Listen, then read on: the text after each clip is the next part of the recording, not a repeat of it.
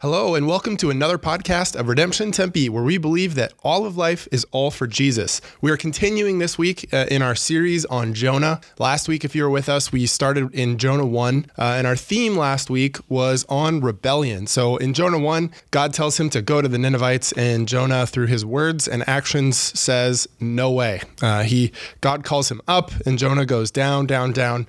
And we see at the end of Jonah 1 that he is in the belly of a fish or a whale. Uh, and so this week we continue where we find Jonah in the belly of this whale and he finally submits to God's will and he finally agrees, okay, I'll go. And so as we continue in our Jonah podcast series, uh, we're going to continue to hear more stories, but this week's theme is submission.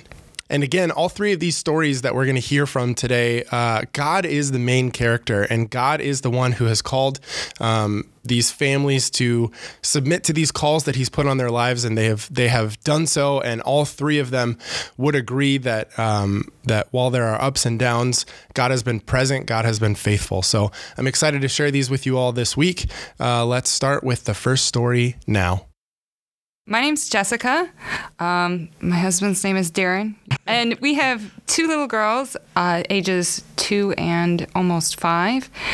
We worked and lived in East Asia for four years as missionaries. Um, you know, it's kind of a crazy story how we started. We, we actually. Um, started with redemption before it was redemption.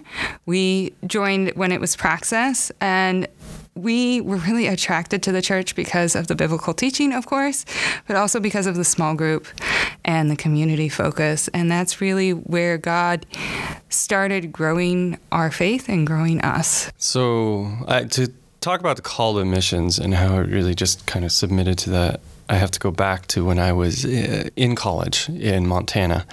When I was in college in Montana, um, I came to the Lord there, or I was born again. Is probably a better way of saying that. I was born again, and, um, and this happened because of the people around me. I had good people around me who believed in Jesus, and they were a huge influence on my life. Um, and I, I took that experience, and I take that experience with me now. So when I left Montana to go to graduate school at ASU, um, I took that experience with me, and as I started working at ASU with all of these international students, most of them my peers, these people I got to know and became good friends with, from China and Bangladesh and India and DR Congo.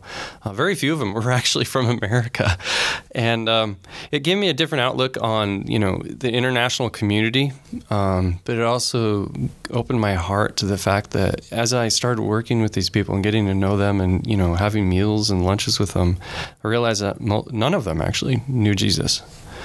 Um, and it made me realize that uh, their college experience was obviously very different than my own. Um, and so that, that didn't really make me go into missions yet. It just made me aware of this.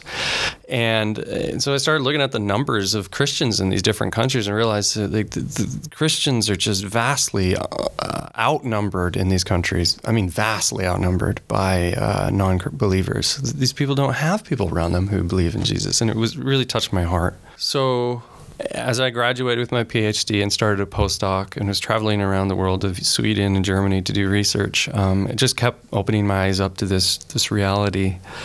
Um, at the same time, I was doing Surge, and my wife got pregnant. a lot of things were going on.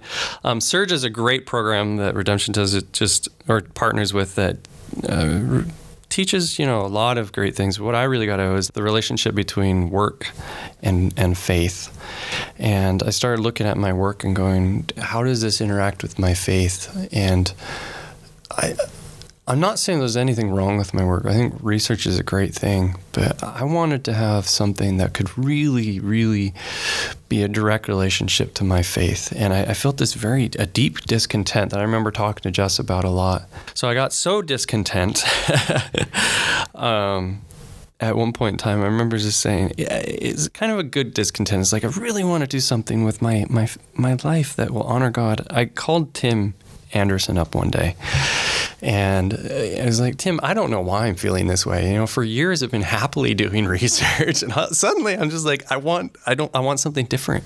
I don't know why. I couldn't figure it out. And Tim told me about a time in his life when he had the same kind of experiences, really.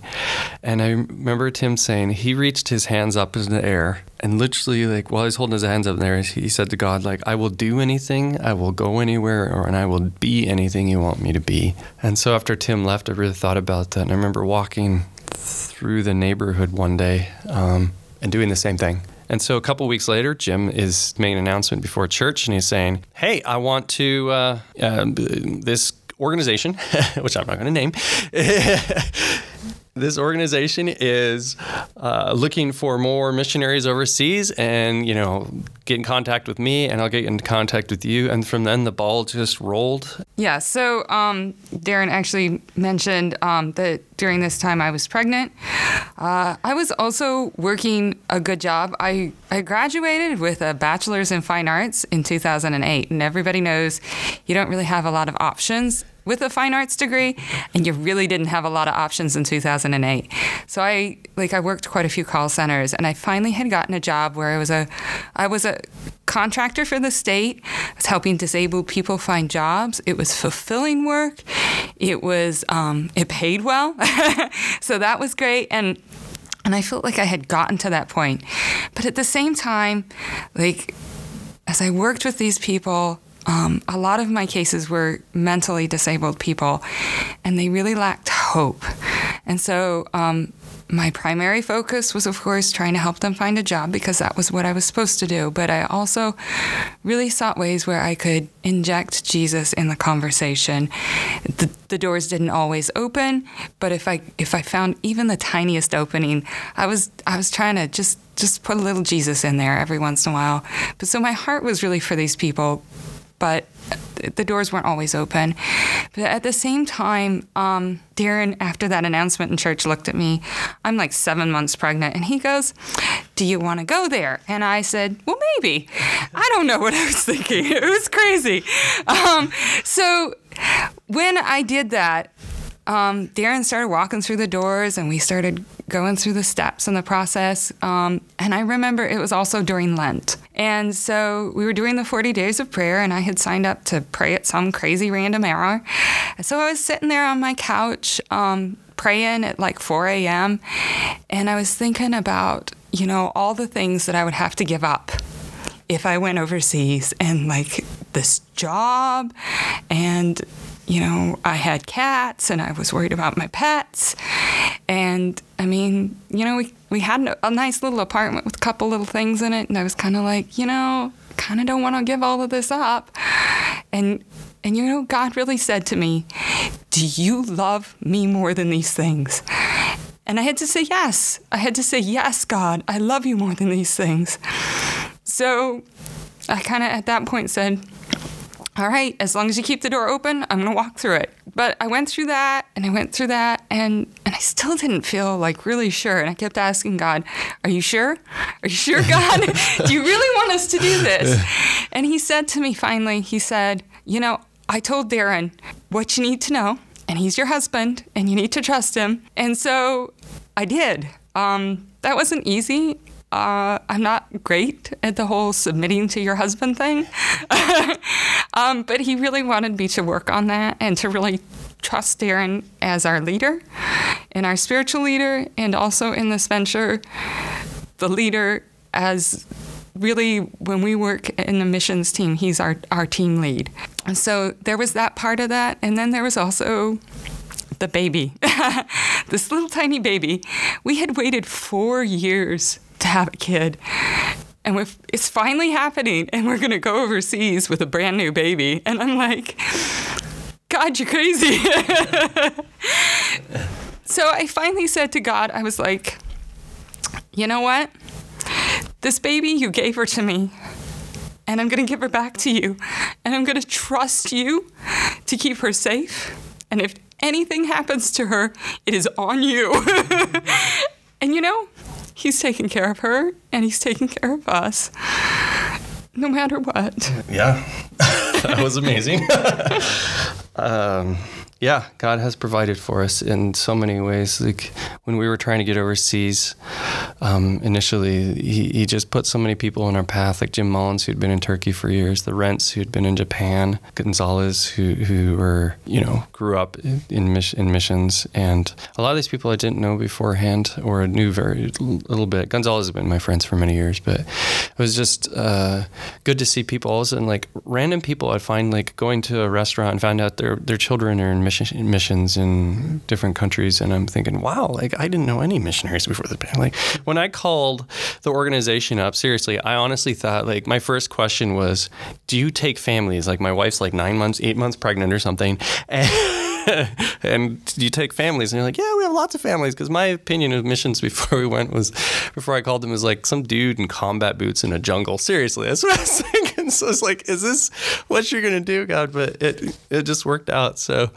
Um, yeah, he put a lot of people in our path who were just amazing. So when we went overseas, uh, we were on this team And of uh, yeah, it was a great team. I, you know, God hadn't, He couldn't have planned it any better.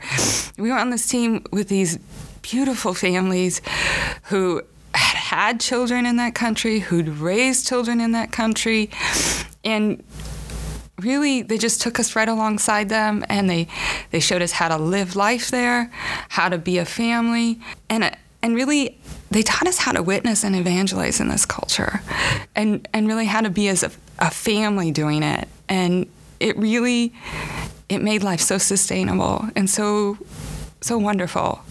I couldn't i can't think of living life any other way now. Like I, you know i just can't i can't even think about it Yeah, they'd been on the field for what 15 years and 16 years. So it was just really good to be like people who knew what they were doing and could kind of walk beside us. And God just provided that for us because we were brand new parents in, in, in East Asia, and it was just yeah, it was an interesting. But the, he God provided the people exactly when we needed them. So, and He provided the people for us to to witness to. I, I remember one guy. Uh, I'm to tell this story really quick because it just shows that like missionaries don't go to the place they go to bring Jesus there. Jesus is already there. He's already working, and um, so when we, we we arrived in this this city, we had this student. I was doing the. I started working and doing this Bible study, and I, I heard about this student who just he was completely opposed to the gospel. He never wanted to hear about it um, for years. Some of my students were telling me he just he didn't care. Um, and suddenly one day, I, I, he shows up in one of my Bible studies. exactly.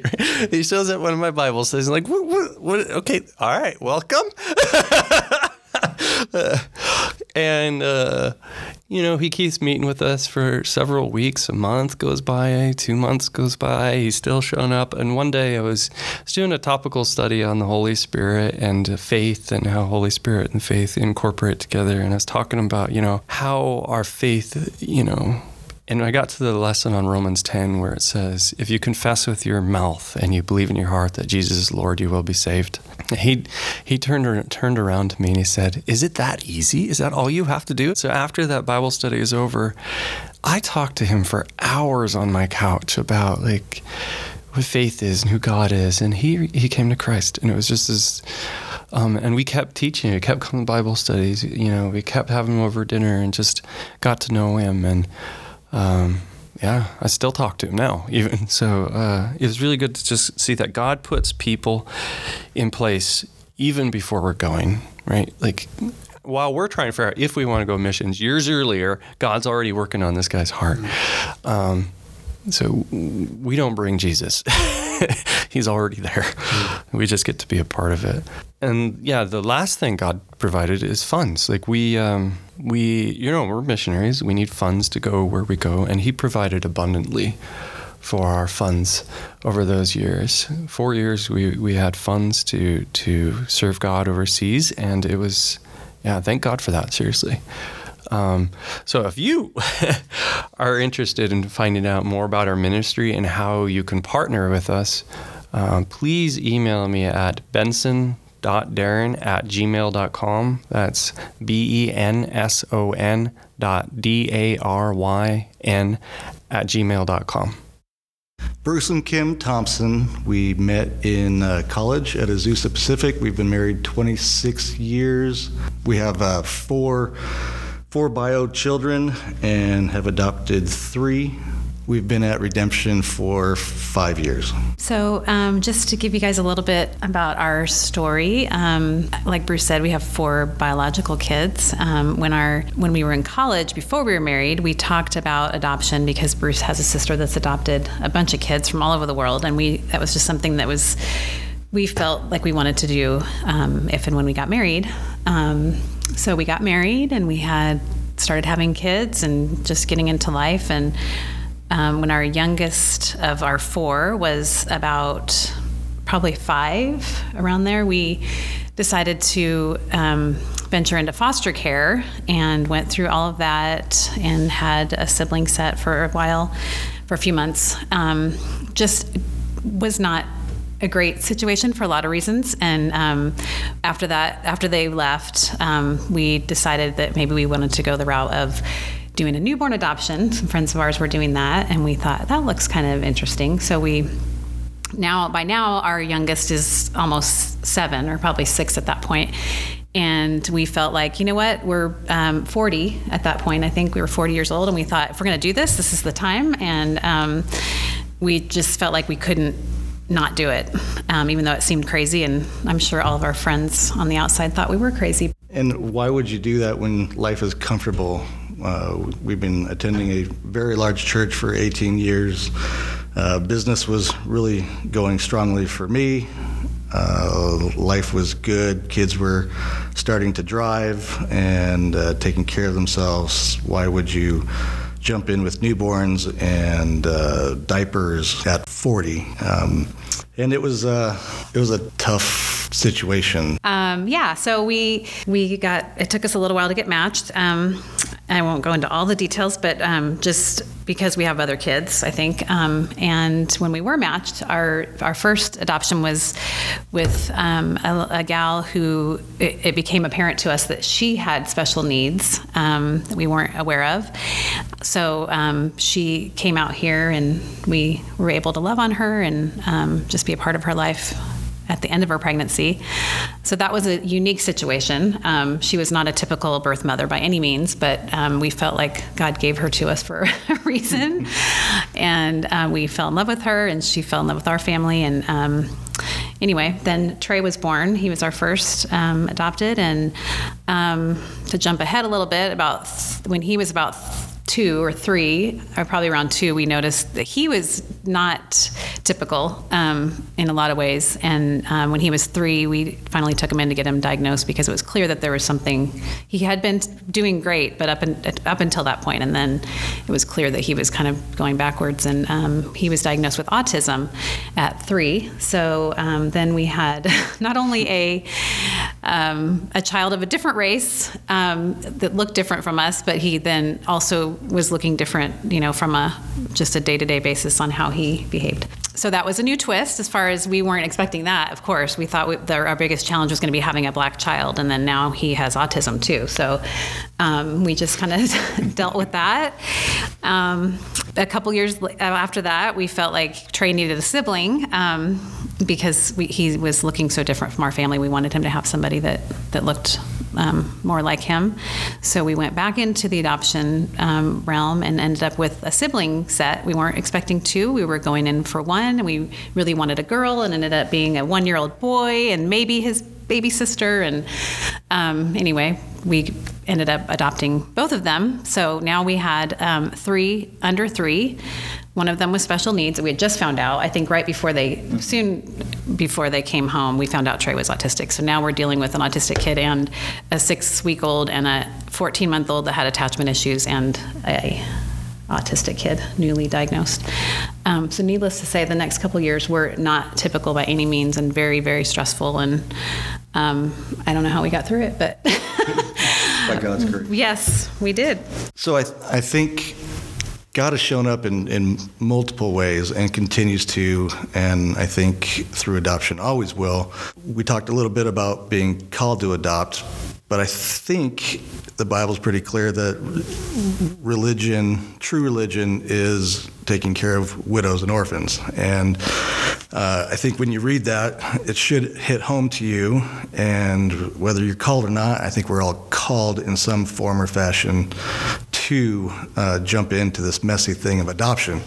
And with adoption, it is as ugly as God calling you um, to Himself. Um, yeah, so I think um, looking back, one of the what Bruce is alluding to is um, just the whole attachment um, part of of adoption that we could sit here and talk for hours about.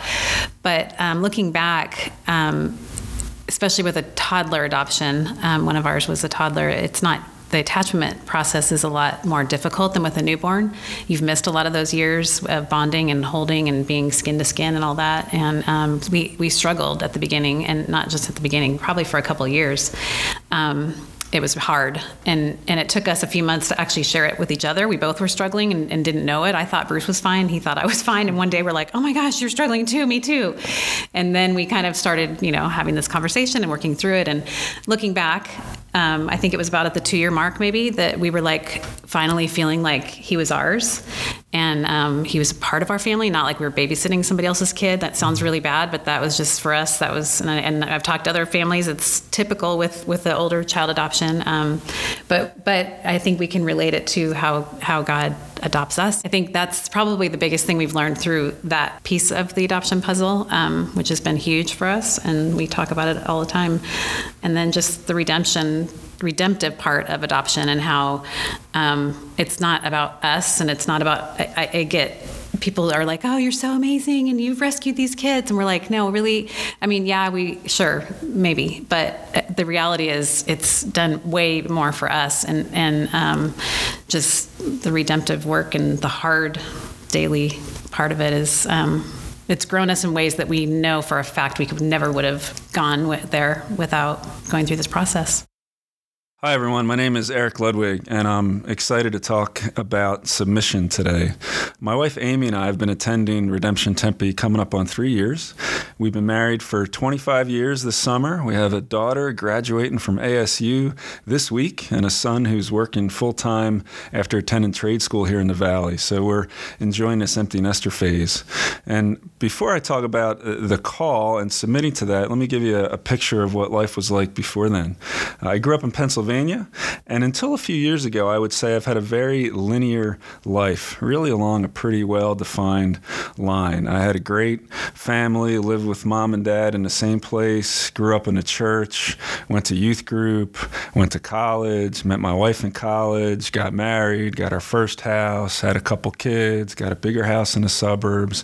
I was working in corporate America for 22 years. For 16 of that was with JP Morgan. I managed the global data core network, had employees, budgets, very successful. I was driving a convertible Mustang and uh, loving life. I was also very involved in a church. Christ has always been uh, important to me. Trusted him as a kid and and uh, involved in the church as an elder and, and really enjoying life. And so very fulfilled. Then about four or five years ago, I noticed some stirrings in my heart. A couple things happened to really cause me to reevaluate this line that I was living on on. Um, at my 15 year work anniversary at JP Morgan, I got this glass pyramid that uh, was engraved, and, you know, congratulations on 15 years. And I looked down at that and I thought, that's that's really nice, but do I really want the 20 year? Do I really want the 25 year? Like, do I really want to stay on this line forever? Um, and then as we were doing some college visits with our kids, uh, we realized like we have money saved for college. We have a reasonable mortgage with an end in sight. Like, there's a chance to really switch this up. We'll be empty nesters in our mid 40s. What is it that we want to do? So we moved from a stirring phase to an exploring one, and uh, we were asking ourselves, where, where has God shown up? Where have we, you know, seen things we've been able to enjoy? And one of the things we did is we've always loved and, and cared for missionaries. And I spent about 20 years on our church's missions committee, and we would often get to visit missionaries in the field. Uh, and so I'd arrange a business trip or a family vacation around seeing a missionary. And as I was talking to some folks about this, they said, "Well, that's that's member care. That's the professional care and development of missionaries. Like that's a thing. You can go do that." I'm like, "That's a thing? Like, all right, so let me check this out." One way I like to explain it is from a book I read called Tender Care, and they give the analogy of a commercial deep sea diver. And when the diver's in the water, and I say water because I'm from Philly, but when the diver's in the water and the murky looking around, they're, they're attached to a tender or a person that remains on the ship or on land that's monitoring their, their airflow, communicating with them on the radio, a slack line, different things. And so each diver has a tender that can help, uh, you know, care for them as they carry out their mission under the water. And so we really see that, that analogy to missionaries and that the missionaries that get sent really need people back in a safer place to pour into them, care for them so that they can thrive. And so we went to different workshops and seminars and read more books and, and really kind of explore this field of, of member care. And one book that was really helpful as well was called Halftime by Bob Buford. And the subtitle is From Success to Significance. And it really resonated with me because I certainly had a measure of success and I wanted to move into something that was, or I felt the Lord moving me into something that was more significant. But, but hear me, I'm not, I'm not trying to make a, uh, a distinction between secular and sacred work. As I say, I've moved into full time ministry. That's not to say one's better than the other. I, I was a full time minister at JP Morgan for all those years. I prayed every day that I would represent Eric and Jesus. So, and especially because Jim Mullins might be listening, I really did believe in that symphony of mission, having that spoken word, stewardship, and service. So, with that in mind, here, here's the vision that the Lord really started to birth in us, or this calling to submit to what He had next. And it really comes out of Genesis 12, 1 and 2, with this, this notion of being uh, blessed to be a blessing. So, the vision that the Lord birthed in us was to bless the nations by ministering to frontline missionaries in a way that leaves them undeniably encouraged. And so, with that vision, with that calling from the Lord, all my questions about what if, what if, what if really became the question how can I not? How can I not move forward in this? But that came at a cost. And so, we needed to sell our very nice home in the suburbs, sold my car, left this great job with a great salary and bonus structure. We had to raise support, move across country, say goodbye to our home church, our family, friends, and neighbors. And, uh, and we did, and we did that. We, we left. Left J.P. Morgan, took about a sixty percent hit in income, but we went into this place of, of joy and fulfillment in that we also took about a sixty percent hit in expenses, and so the Lord continued to really provide, and and uh, you know, so yes, it's a story of submission, but into an amazing place and one of joy. And so now, I'm privileged to do what I get to do. I work for Frontiers, which is uh, based here in Tempe. And we have 600 missionaries uh, sent out into the Muslim world. Our, our motto is with love and respect, inviting all Muslim peoples to follow Jesus. And each one of these missionaries gets assigned a pastoral coach, like myself, that gets to really pour in and, and uh, care for them. So I'm, I'm a professionally certified coach. I have some training in biblical counseling and debriefing, and I'm able to use these skills that the Lord's given me to bless and, and pour into these frontline workers. I get to meet them on video calls or get to travel and see them on the ground. And what a privilege to get this front row ticket to what the Lord is doing in the Muslim world, seeing Him draw these people uh, to, to Himself and into the kingdom. So, yes, I did submit, but it was into something amazing. And I, I love what I'm able to do at work. I love the new community that I've had over the past few years here at Redemption. And uh, it's been a real privilege to move into what the Lord has called us to do. Yes, we meet people in some hard places. There are some hard days, but at the end of the day, it's a super joy to be able to be doing and thriving in what the Lord has for us. Just one more quick story. Um, when we when our kids were little, we took a missions trip to Guatemala and we sat our kids down and we we said, "Look, this is a this is for Jesus. This is going to be hard work. This isn't fun like our other family vacations. like we wanted to set their expectations and and at the end of that week down there, our daughter came up very sheepishly and she said, um, "Yeah, Dad, like when when does the hard part come? Like is it okay that I've had fun all week? And so, so I was completely humbled by that, but really just goes to show that, you know, following in the Lord's direction, submitting to his call, again, it doesn't mean drudgery. It can often mean joy and amazement and fulfillment. And uh, the last line I'll give is I've read from Andy Stanley is what God originates, God orchestrates. And we found that to be really true and thankful that he called us on this journey. And if you are interested in this journey that we're on or want some more information, uh, you can reach me at Coach with Eric, E R I C, Coach with Eric at gmail.com. All right. Well, man, once again, those stories were absolutely fantastic. Um, there's not much better than hearing stories about how God works in the lives of his people. And it's it's always so encouraging to see God's love and grace show up in people's lives in very tangible ways. So to the Bensons, the Thompsons, and to Eric, thank you guys so much for sharing your stories with us this week. We will be back next week, continuing in our Jonah series. I'm excited. We're going to hear a couple stories based around the theme of salvation. So uh, that will be really great. I hope that you join us. And thank you once again for listening listening. We will see you next week. Thank you for listening to the Redemption Tempe podcast, where we believe that all of life is all for Jesus. Our vision is to create disciples who seek reconciliation and restoration of Tempe. We are a multi congregation church, and our service times at our Tempe location are 9 a.m., 11 a.m., and 6 p.m. To learn more about us or to get plugged into the life of the church by tapping the connect button on our app, we would love to hear any feedback or questions you have. Please send them to Tempe Podcast at redemptionaz.com. Thank you for listening, and we'll catch you next week Tennessee.